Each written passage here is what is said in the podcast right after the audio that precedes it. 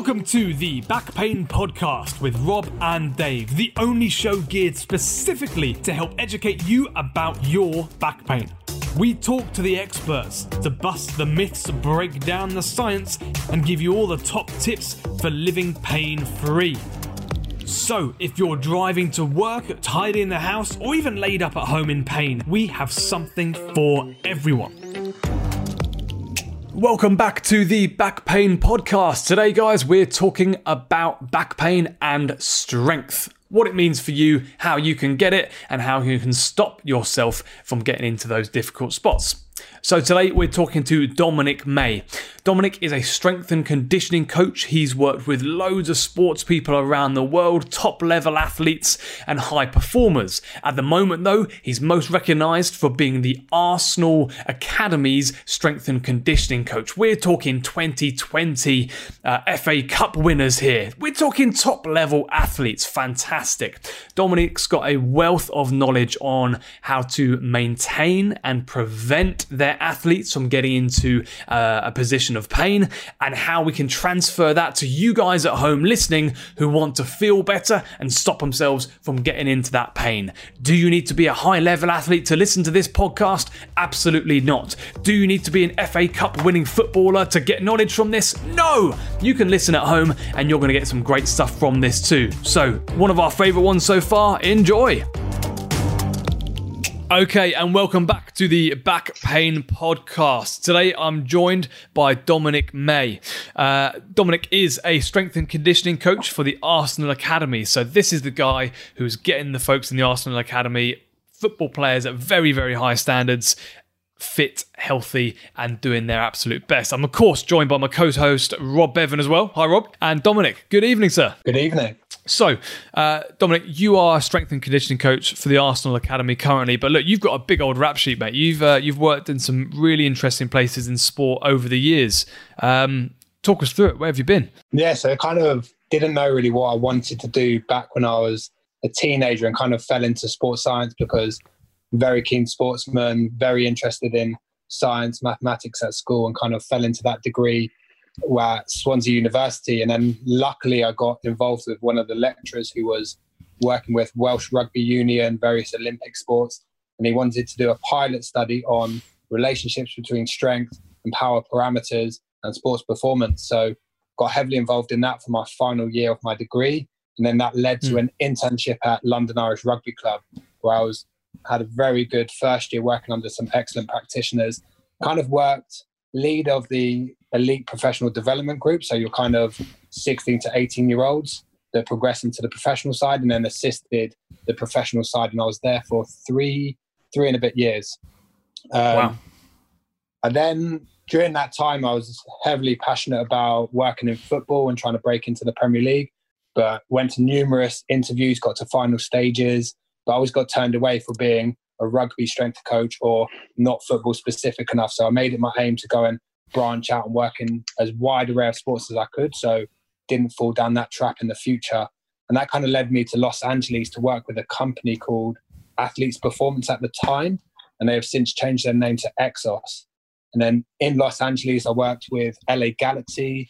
I worked with Major League Baseball, worked with players from the NBA, the NFL, worked with Grand Tour tennis players, PGA golfers. So it's a great kind of time to work with all these athletes as they would either come in on their off seasons, they would train sporadically throughout the year, or we actually had quite a few Premier League, La Liga, Serie A soccer players that came over for their rehab.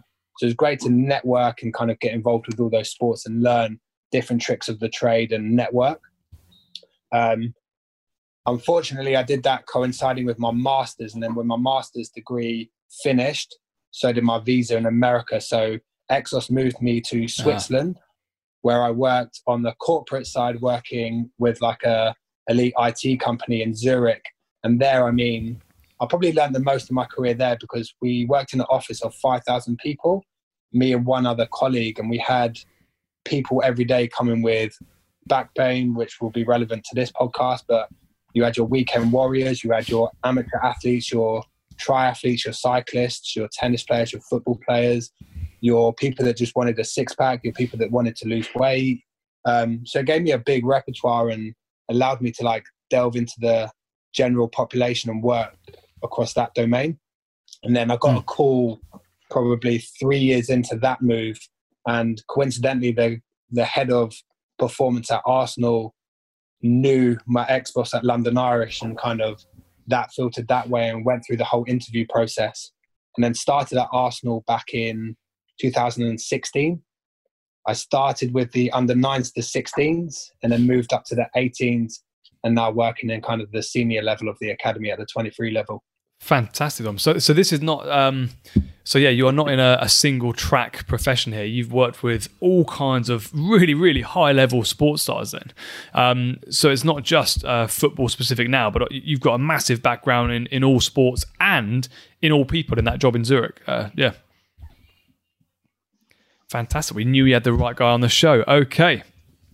Um, so Dom, the reason why we, we've got you on is we were talking last night to Dr. Dan Belavy, who's been working on this huge study to uh, to finally come to the uh, the end product of what is best for back pain, what type of exercise, what type of um, uh, what type of movement, what type of therapy, and the end result of all of this was it was a Pilates combined with strength therapy approach. So that is a mobilization and stretching combined with strengthening, uh, which is not surprising to those uh, in that sort of sphere.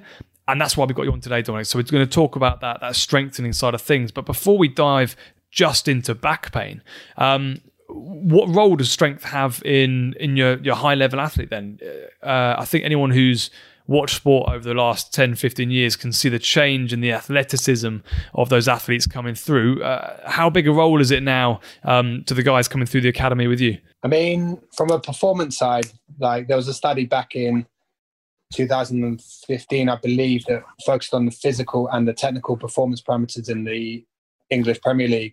And it was hmm. showing statistics of a 30% increase in high speed running, a 30% increase in sprint distance, 50% increase in actions, whether that's passing, crossing, tackling, shooting.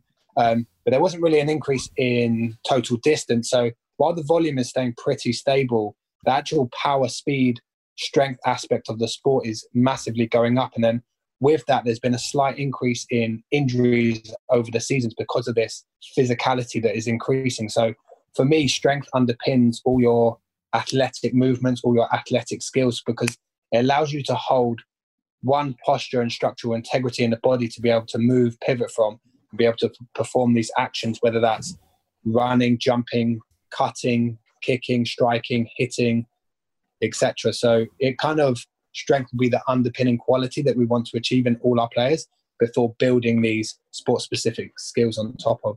That's so interesting. Uh, so, thirty to fifty percent increases on all of those parameters there. That that's immense. And that, that's incredible. Yeah, and that that was back in 2015. That study finished. So I can only think that it's gone even more exponential since then because of the type of players that are coming through the system in youth football, the type of players that are making the first teams. These players are getting fitter, stronger, faster every year. And I suppose you see, you know that that plays across all sports as well. Because I mean, I know yeah, you come from that kind of rugby football background. Yeah, a lot of it. The look at look at sports like golf. You know, golfers now look like rugby players. You know, they're they're they're, they're athletes. You know, golfers no longer look like men in their you know who, who just just play golf. They look like people, they look like rugby players who spent their life squatting and, and lunging and doing stuff in the gym to build that core strength. So that strength and power coming from that, you know, foundation has that knock on. And I guess this is the results we're seeing now are, you know, the results of 50, the last 15 years of people like yourself who are, you know, ingraining this in kids and children in the academy who aren't just turning up to play five aside and then they go home. They're doing a bit of five aside and they're also working on their you know, well, whether we call it prehab, rehab, strength and conditioning, you know, it's that it's everything outside of just playing football, and uh, it's it's showing now. I agree, and uh, so so an interesting you, you said there, Dominic, was the the the that thirty percent increase has then had a knock on effect in possible injuries, uh, in injury output because of that. Um, is that then something you work on from an, a strength and conditioning side of things? To try and prevent, so you're working with uh, that academy team to try and prevent that in the future. Yeah, so I mean, my job is kind of twofold. The first one is kind of reduce injury risk and increase player availability because the players aren't going to get better at the sport if they're out of the sport injured. So, kind of that better health equals better performance kind of phenomenon that would be coined. Um, and then the second one is kind of build performance on top of that once that is established. So, for me, in a personal model, my hierarchical order would be kind of get the health on the anatomical structure. So, looking at the bones, the ligaments, the tendons, the muscles, and have structural integrity in, in these kind of tissues. Then we're looking at the biomechanical function. So, we're looking at the kinetics, kinematics of movement. And then we're looking at physiological function. So, can we repeat these high quality movements over time and be robust to the high stresses that come on them? Then we're looking at kind of movement sequencing, going from simplistic movements in the singular, so like a single cut or a single jump, to being able to perform an acceleration, a maximum speed, sprint, a deceleration, a cut, and then a football action in the football context, and then repeat that over the game demands. And then we're going to look at performance output. So, can these players progress through the levels and are they able to compete and perform at that Premier League standard? Whether that's at Arsenal, great, but can they actually reach that standard and be robust enough to ensure that they stay healthy through that period? Fantastic. Um, now, now this is where we can. Um, this is where we can sidestep and say that preventative measure. So I wish this was called the Prevent Back Pain podcast because um, that would be loads more fun. We could we could uh, uh, just teach people how not to get into back pain. Um, so that, that's great that you're, uh, but yeah, no one's going to listen to that. Um, but for those of us, um, for those people out there listening who have had back pain, are almost out of it, who want to prevent themselves going into it into the future, this is super important because, of course, this is important for athletes. Therefore, it's important for us as well. Um, Dominic, the million dollar question then is: How do you create the structural integrity in these tissues? How do you create that base? Um, I think for the spine, and we're looking at the back in particular here, but I think we have to understand that the body works as a kinetic chain system that what goes on in the back isn't isolated to the back and kind of mm. movement as a whole. If there's a weak link or a dysfunction or a compensatory pattern in the chain, whether that's in the ankle, the knee, the hip, the shoulder, the body's going to try and compensate and find range elsewhere where it's maybe not meant to, or maybe the structure doesn't have the capacity to perform that movement, and then that will break down. So I think I think it's kind of Mike Boyle's joint by joint approach that we have kinetic linking through ankles should have mobility, knee stability, hip mobility, and then across the spine, leaving out kind of the sacrum, that the lumbars should be stable. That's where our base of our movement and our foundation is ba- is formed with the center of gravity being located there or near there. Then we have a thoracic spine that needs to be mobile, whether that's flexion, extension, rotation. And then the cervical spine and the neck is hypermobile. So it tends to be the thoracic spine that we lose that rotation, we lose that flexion, extension that will cause complications either above it in the neck and the cervical spine or down in the lumbar. Rarely is it the thoracic spine that we experience these issues. And I mean, when we went to looking at kind of injuries, the typical injuries we would see, although they're not very common, would be kind of herniated discs. And that's where mm. kind of the soft tissue cushion between the tissues of the bone pushes out. Um, and then probably 95% of these typically occur L4, L5, or between L5 and S1 of those intervertebral discs. So on that kind of pivot section of the spine. So we can see these are our high risk areas. And then we typically have stress responses that are overload type of injuries, and then kind of pars fractures or injuries such as like spondylolysis or spondylolisthesis. And then that's a, and you know, talking about those stress injuries, you know, for those who aren't aware kind of what they are, this is effectively where, you know, bones adapt and get stronger as, as a muscle, as a tendon, as, uh, you know, as discs have now been shown, they get stronger over time the if a bone is having too much load put through it, and you, this happens in the spine, in the shins, in the feet, in the in the femurs, in the yeah, all parts of the body can can show these stress responses, often called stress, you know, cortical reactions or stress fractures. Um, you know, and this is it goes back to our previous podcast where we were talking about Nick and looking at that basically load. And the S and C coach is your job is to manage that load really, and you know, and make sure that these bones and tissues aren't being overloaded. If they are overloaded from that, you know, as you said, that standpoint where an area is moving too much or not moving enough or has got too much load going through it, it will buckle effectively, and that can end up as this stress response. It can end up as injury. It can end up as a pars fracture or a or a herniated disc at the end of the day. So you know that big part of your job is that that is that load management, I guess, isn't it? You know, to make sure that this player has done X amount over the last few weeks. They need to reduce their frequency or their intensity of what they're doing in the gym. So how do you how do you monitor a patient's load, uh, a patient or you know a, a player's load, um, and go actually do you, do you keep it all in spreadsheets? Do you kind of just keep track of how the player feels? How, how do you how do you monitor that? So I mean, yeah, before we even get to kind of their loading on the pitch and the impact that that has, we have to make sure like they're able to produce and withstand the high impact forces that are running in the sport. And when I analyze my athletes, so we use a lot of like force plate performance diagnostics on the players. We look at kind of strength, power, and kind of reactive strength capacities on the force plates. We'll look at asymmetries left and right to see do we have balance in the body because we know asymmetries in the body can produce high torque and high compensatory movement patterns that can increase risk of uh, injury. But we, I typically use, um, I believe it's Wayne's research from sprinting that you kind of analyze what are the typical forces when athletes are running at high speeds, when they're cutting, when they're jumping, etc. So we typically will break down an athlete's movement pattern into like eccentric qualities and concentric qualities. So what is the force they can absorb and tolerate? What is the force they can produce? So for instance, for like a power type jump, so a counter movement jump where the athlete's standing still, he dips, he jumps as high as he can, and then he lands in a stable position on the force platforms. So like is that like a standing jump? Yeah. yeah. I would typically want them to hit kind of 2.5 newtons per kilogram of body mass, eccentrically and concentrically, that we know they're able to tolerate and produce the forces that they would typically experience on the field of play. Um, we can then look at that and in like a rotary movement, so a lateral skater. So they would stand on, say, the left leg. They would jump off that left leg as far as they can to the right. And then we would look at those eccentric, concentric qualities in like a rotary power situation.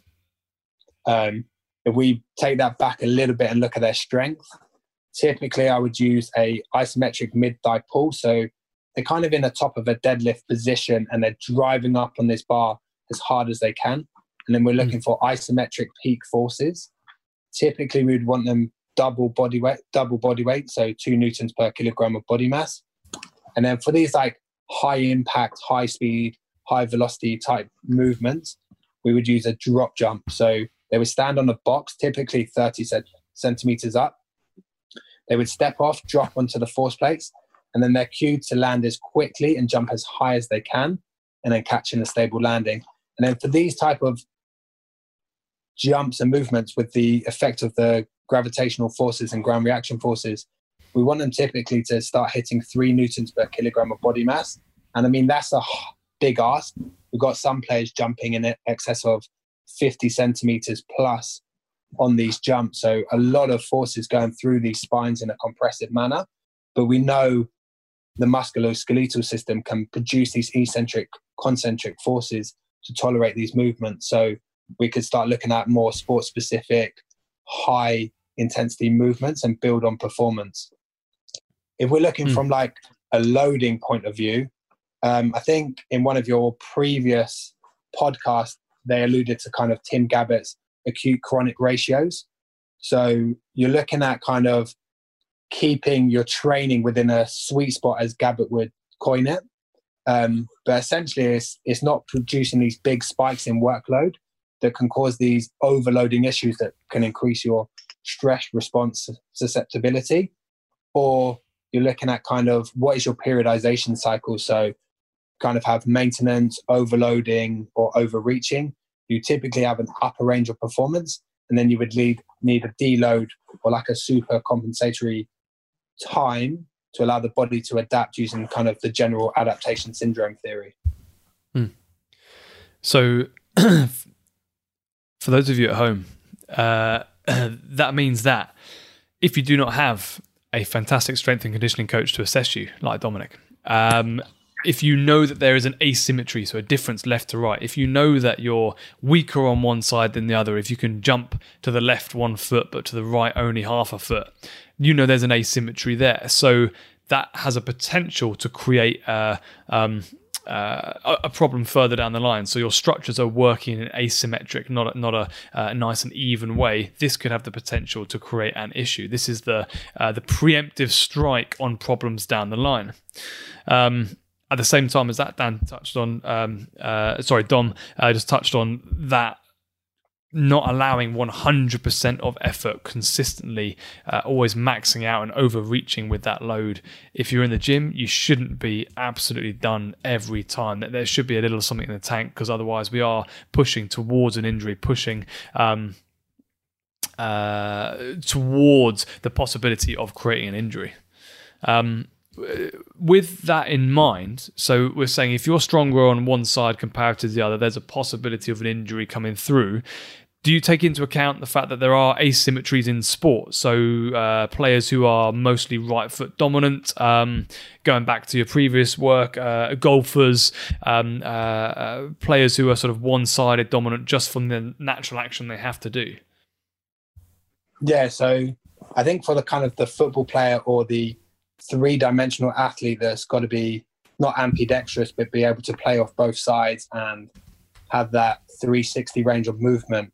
We would typically want an asymmetry to be less than 10%.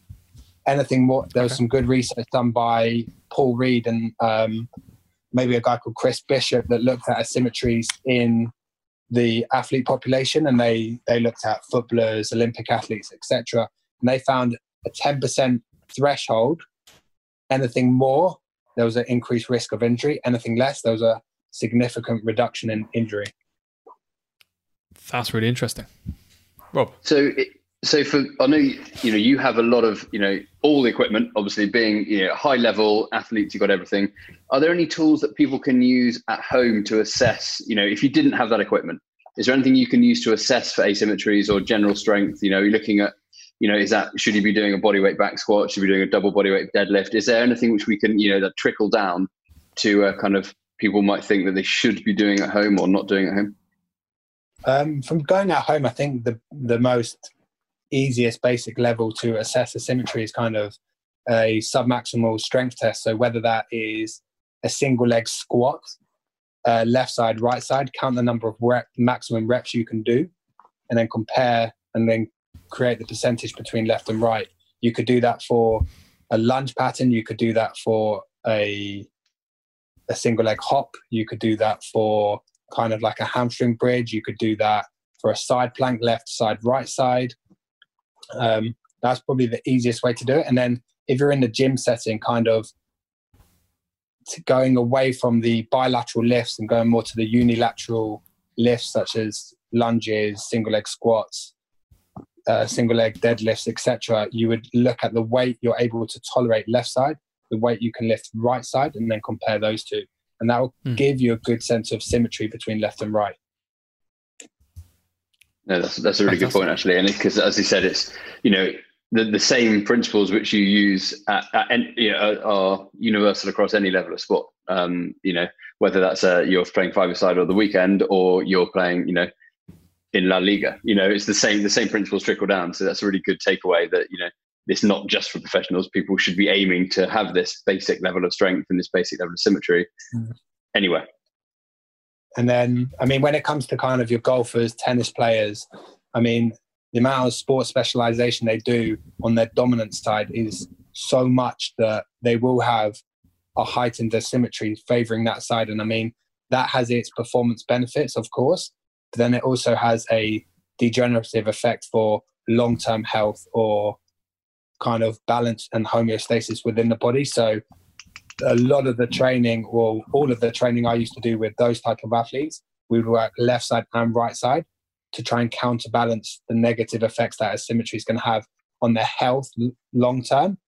But then we would also work on performance left side, right side because these players, especially tennis players, the backhand is essentially rotary strength using their dominant hand, but it's coming from that um, contralateral side.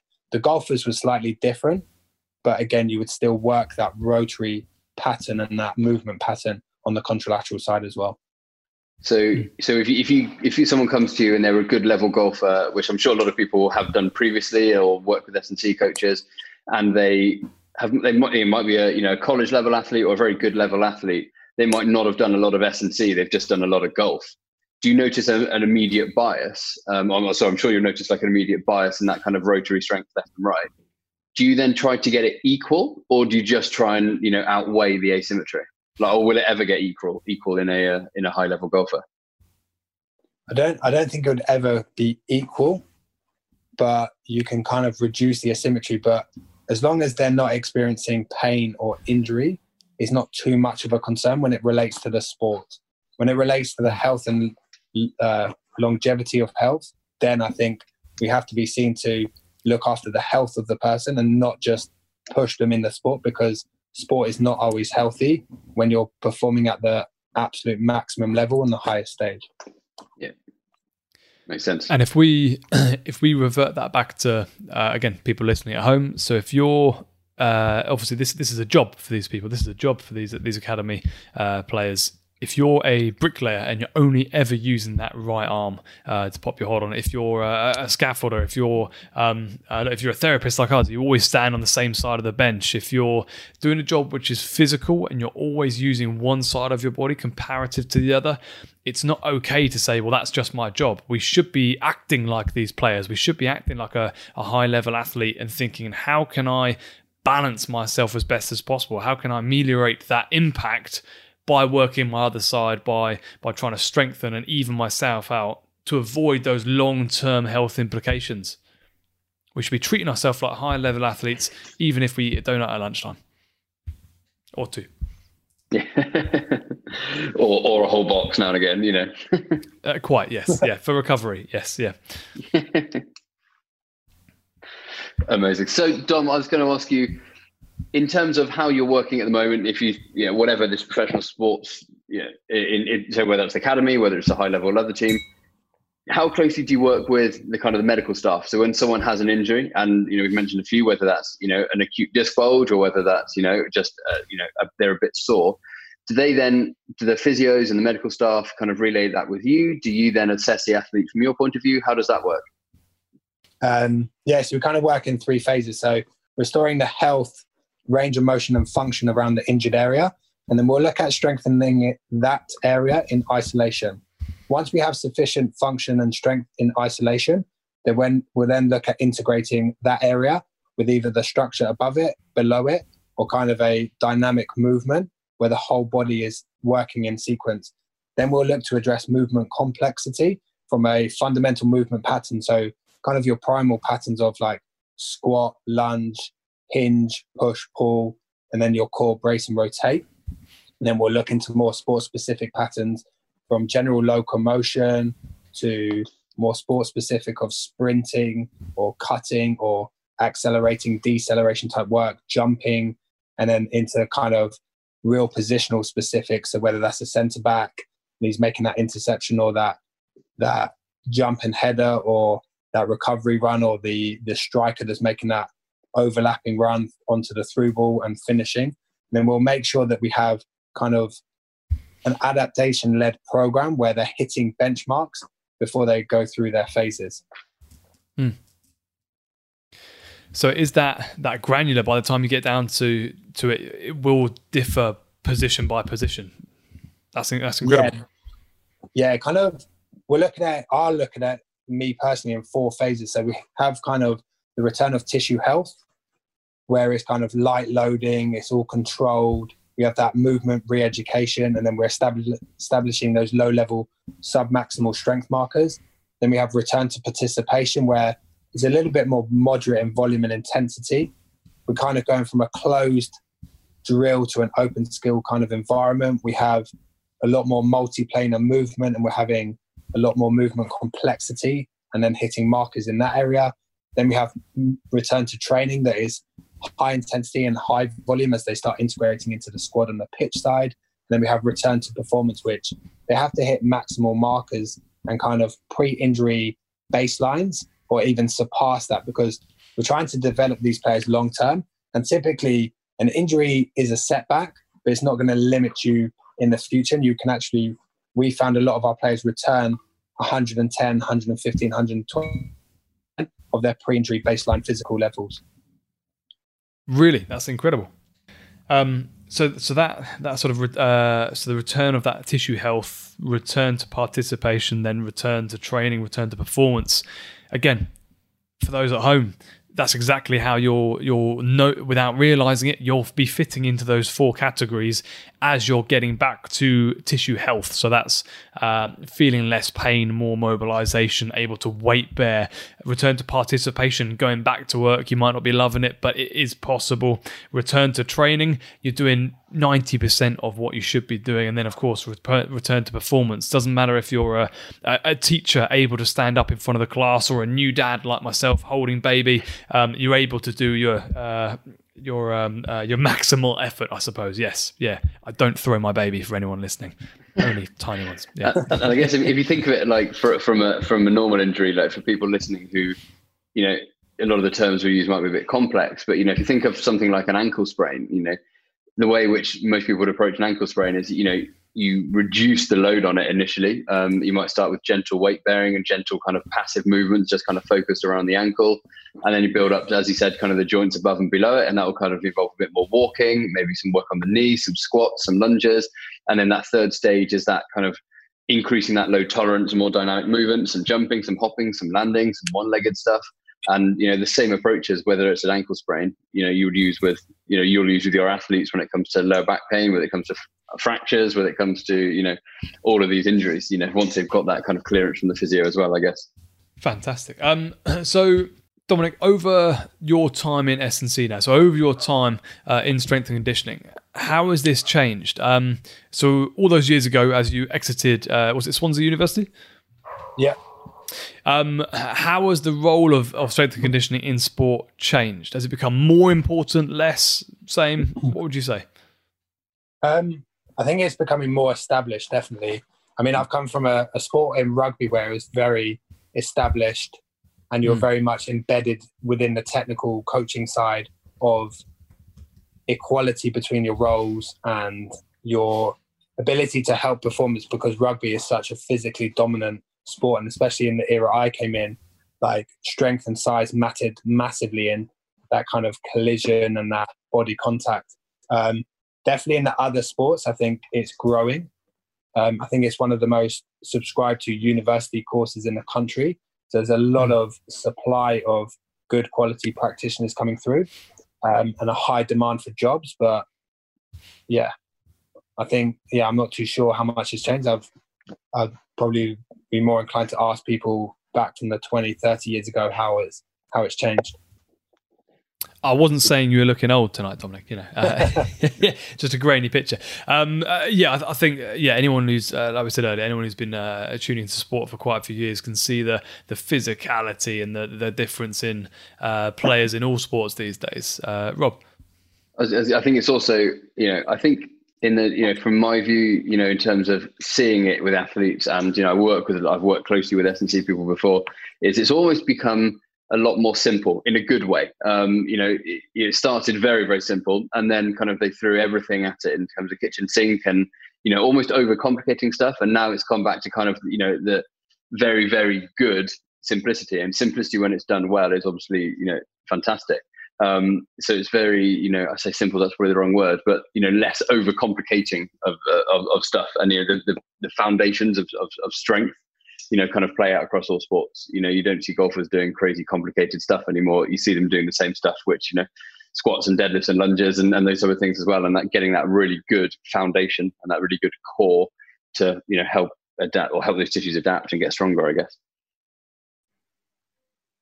Yeah, I'd have to agree. I think it's important that human movement is human movement first and foremost before we ever have the sport involved. And we have poor human movement, we're going to have dysfunction, injury, and suboptimal performance. You might be able to perform to a high level, but it's going to be suboptimal to where your potential is. And I think, as you said, people went straight to the fancy, the gimmicks, the pseudoscience of what is sport specific and what looks good. I think there's still an element of a lot of coaches using that, but definitely mm. people have understood more now that human movement needs to be established to a very good level and the underpinning principles of strength that support the movement need to be established before we hit those more sport specific high complexity drills. Yeah and you know the basics which go back to um, I've forgotten what the strength conditioning you know the, the strength conditioning bible of you know the things like progressive overload you know it's that you know that should fit into every single program whoever you are you know just that slow. What's the analogy for progressive overload? It's that uh, the man who carried, carried a baby bull up the hill or the child the kid that carried the bull up the hill and every day he carried this bull up the hill to the top. And then as he got as he got bigger and stronger, the ball got bigger and stronger, and he'd never noticed it. It was it was just as easy for him every single day because it was just that slow increase in load, and uh, and he got and he got bigger and stronger. Right. So the the other thing I was going to kind of follow you, or I was going to you know ask you about was the day in the life um, in terms of when you come in, and you know, so when you go into work on kind of day one, do you do stuff differently before people play, after people play? You know, do you do weight training before football, after football? How does that kind of work? Yes, I mean every every week is kind of periodized around when the competition is. So especially at the high level, performance matters, and these boys have to perform on the pitch. So you want to kind of periodize the training that they recover from the previous game.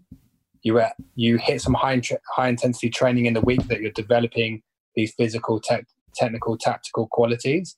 Then you're tapering it before game day, and then you're allowing them to recover and be able to perform maximal on game day. So every day is kind of different, but a typical training day would be the players come in, they perform some screening markers. Some of these are health markers to look at structural kind of quality, strength outputs, range of motions, um, neurological testing to see how fresh or fatigued they are, hydration testing, nutritional tests, etc. The boys will then go for breakfast and we will analyze all this data and then we will consolidate it and present it to the coaches based on what players present with X symptoms or kind of what we propose the training day to be. Um, we'll then design the training program and the boys will then appear in the gym. In the gym in the morning, we call it their kind of priority. And this is where we look to establish health and kind of work on those high explosive power movements that we're not able to do after a session when the player's fatigued. So typically in my sessions, I'm a big fan of kind of soft tissue massage work to kind of relieve tension in the joints, increase blood flow, and kind of use that to aid movement and mobility. Then I'll use principles of kind of stretching, whether that's a yoga flow that I think the boys took a while to get used to, but we kind of have dynamic movement sequences that open up everything from the ankle, knee, hip, spine, shoulder, or we would do either a static stretching session if we want to really open up the joints and the muscular system, or we do kind of a dynamic stretching session. We then go into kind of make kind of like a Pilates session where we're looking at isolating strength in and around the trunk because this is the foundation of movement where they need to maintain posture during movement then they need to transfer this force either from the arms to the legs or the legs to the arms in a vice versa movement pattern. Um, and this kind of is our injury prevention model. Then we'll go into kind of movement complexes where we'll go from a low intensity to a high intensity. And this could be anything from plyometrics like jump activities to increase that explosive leg power for acceleration, sprinting, and jumping. It could be more ballistic stuff with medicine ball work looking at rotary power when they're doing agility or change of direction. We use a lot of Olympic lifting to generate these power qualities. And then after that, they will grab their boots and then they'll head outside. And then outside, we'll take them through a football specific warm up with myself. And then they'll go into the technical coaches and uh, do the technical session. They'll then come in, have lunch. And then in the afternoon, we'll typically do our main strength session we were looking at building these strength qualities through the entire body. Um, and then typically the day the days after a match they would do an upper body lift to kind of allow the legs to recover a little bit longer then the day that's the furthest away from the previous game and the next game, they'll do their lower body lift to really get these strength qualities. But we know there's going to be some residual fatigue and some delayed onset muscle soreness. So then they'll then have a recovery day, and then they'll have their kind of pre pre match day, and then they'll go into the training get uh, into the competition. That's a that's a pretty intense day, then, really, isn't it, for uh, for for the uh, for the people involved? I mean, that's just one day. yeah, and I mean, around that we have around that. Sorry to butt in, but we have nutritionists that work with them, psychologists that work with them. They have um, they're all doing A levels. Um, some of them do apprenticeships. Some of them are doing online degrees. They have their agents. Sometimes they have to do media days. So it's quite it's quite an intense day most days for the players. So it's not as easy as some people think. It's just turn up, play football, go home. yeah, they wish. no, that's that's crazy. It's uh, it, it, does sound fun actually. The idea of having that everything analyzed every single day, it sounds is must be pretty alien when you first start it. You know, everything from you know blood, sweat, and tears literally being you know taken out of you to be run off and assessed you know, every morning is probably a an interesting an interesting experience when you're not used to that. So, Dominic, we we know then for those high level athletes how we can see how tailored and how um, uh, specific you get with them. Um, if we were to bring this to the people at home listening, uh, yeah. let's say they either have had back pain, they're not in that acute phase, so they're they're starting to come out of the acute phase. They are uh, dealing with some chronic leftover pain. What are your what are your go to exercises? What are your uh, go to movements? And again, we don't have to go too deep into sets, reps, and all the rest. It'll be too individual. Yeah. But what's your favorite go tos uh, to give to uh, to someone suffering or coming out of that suffering stage? Um, oh, I do love the core training. I think I kind of have three methods that I approach their kind of core training to support the spine. I think the first one would be your moderate force endurance training. So this is all your stability of the spine. So these are your planks, your static holds, um, and these should be worked in all three planes of motion. So the sagittal plane that is primarily your abdominals working on front to back. You then have your frontal plane that is your side to side movement. So your side planks, your like band holds, and then you have your transverse plane, which is rotational. And then we call these Pallof holds. So you tie a band to the side of a machine, you'd come out, sink into kind of a quarter, quarter squat position, putting the band from the side, and then holding it through the obliques. And these are mm. typically my go to exercises when it comes to endurance training on the spine. And then Typically, we hold them for 30 seconds. Once the athlete's competent at 30 seconds, we can either add load, add instability. So you could use like pillows or little uh, medicine balls or gymnasium balls, or then we can have mechanical advances. So on that side plank, can you lift the top leg up or can you lift the inside leg up?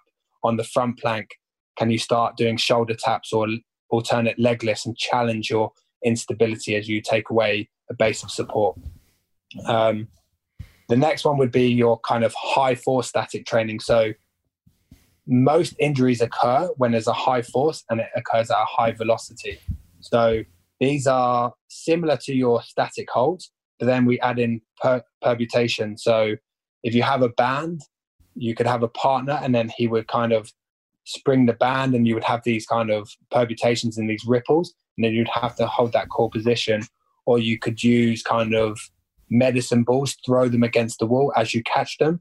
Can you hold that static position and absorb that force?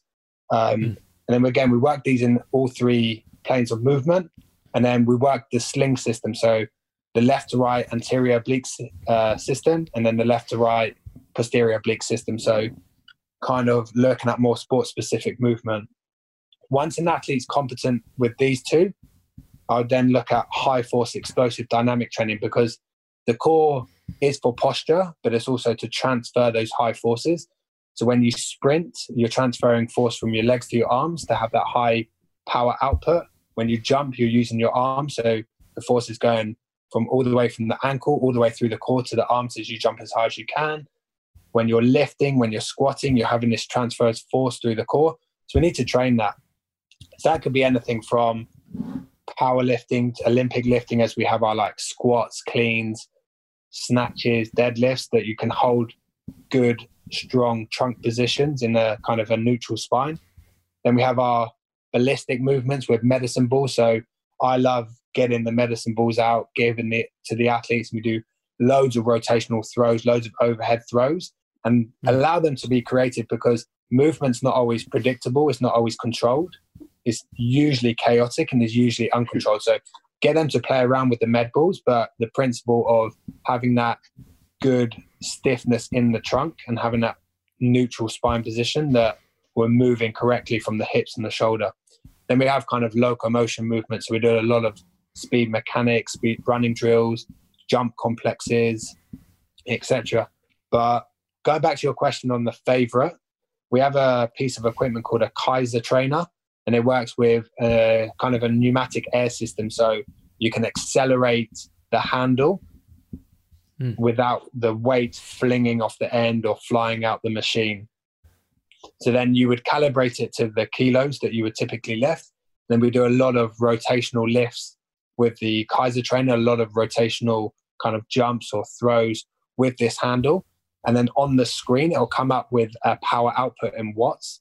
And then this great, creates great competition between athletes as who can create the most power in a specific movement.